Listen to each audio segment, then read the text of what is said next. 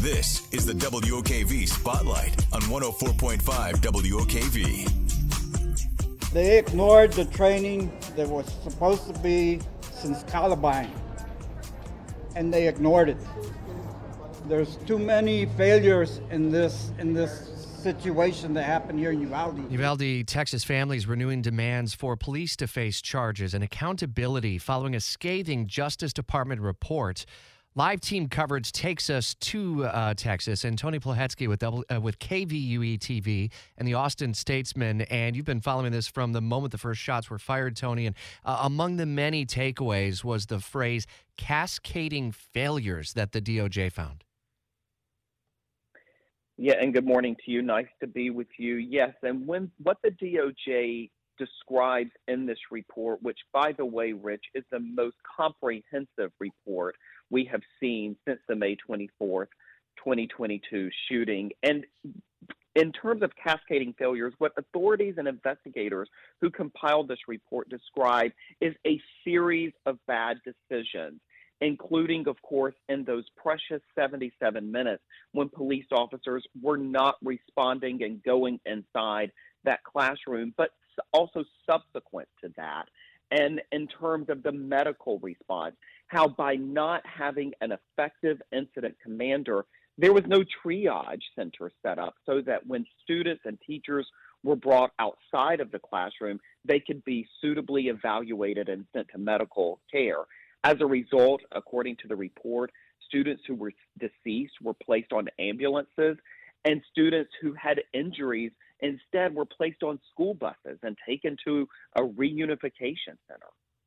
It seems as though one of the first mistakes was the classification that law enforcement had of this. Not that it was an active shooter, but that it was a barricaded individual. Is that alone the issue for the delay, or was that one of those cascading failures?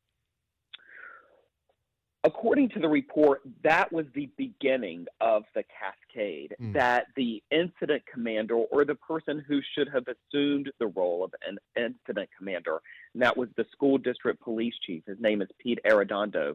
In fact, he did, according to the report, treat this as a barricaded subject. And in terms of that, tried to establish a rapport and communicate with the gunman instead of realizing and recognizing that this was in fact an active shooter, that he was in the classroom with a classroom full of children who, by the way, Rich, were calling 911, multiple people inside that classroom, children calling 911. One 911 call elapsed for 16 minutes. And also during the 77 minute delay, we now know, uh, and it has been reaffirmed and reconfirmed by this report, that at 1221, that was a more than half an hour before they took down the gunman, that there were continued shots inside that classroom, with the report concluding that those officers on the outside of that door in that hallway of Robb Elementary School had clear and convincing evidence that this was, in fact, an active shooter, that a gunman was, in fact, in a classroom full of children, and absolutely should have urgently done more. Your heart aches for the families there in Uvalde, but nationwide, all of us who ha- are families and have kids in school settings, it's chilling at uh, the failures. How can local law enforcement here at home in Northeast Florida and across the rest of the country take these findings and ensure that the next school shooting, because not a matter of if, but when, that there's something learned and that action is taken that can perhaps save lives? And the report speaks directly to that how communities across our country can prepare themselves for the next inevitable school shooting. And according to the report, law enforcement should continue training and make sure that each of its officers have adequate training, that they know the rules and they know the policies and procedures and tactics. Primarily, when there is an active shooter, you do not wait. You make entry and try to take down the shooter. But the report goes beyond that and talks about how local law enforcement agencies should, for example, establish memorandums of understanding that when there is a scene or a situation like this, who and from what agency are going to assume the incident commander role and how they should train together to make sure that there is a working understanding about how a response in a school shooting or any other active shooting should unfold. I'm sure that every family member has a reaction in a different way. Was there a general sense of closure and or accountability served here or is it an empty feeling for most of those families?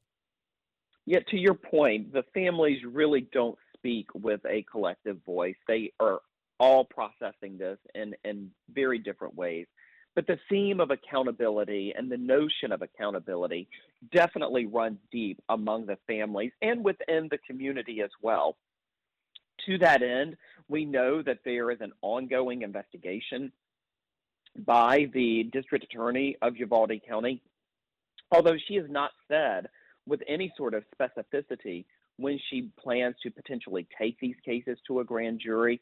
And we know that aside from possible criminal charges through that investigation, a number of agencies who had the most officers on the scene that day are continuing administrative investigations, basically internal affairs investigations, to try to determine whether or not their officers, their employees, on the ground that day violated any sort of departmental policy. A lot more to the story in the Austin Statesman KVUE TV. Tony Plohetski, part of our team coverage live this morning, and we have continuing team coverage in the push alert that we sent you just a few moments ago in the WOKV app. Tony, thanks as always. Get ahead of postage rate increases this year with stamps.com. It's like your own personal post office. Sign up with promo code PROGRAM for a four week trial plus free postage and a free digital scale. No long term commitments or contracts. That's stamps.com code program.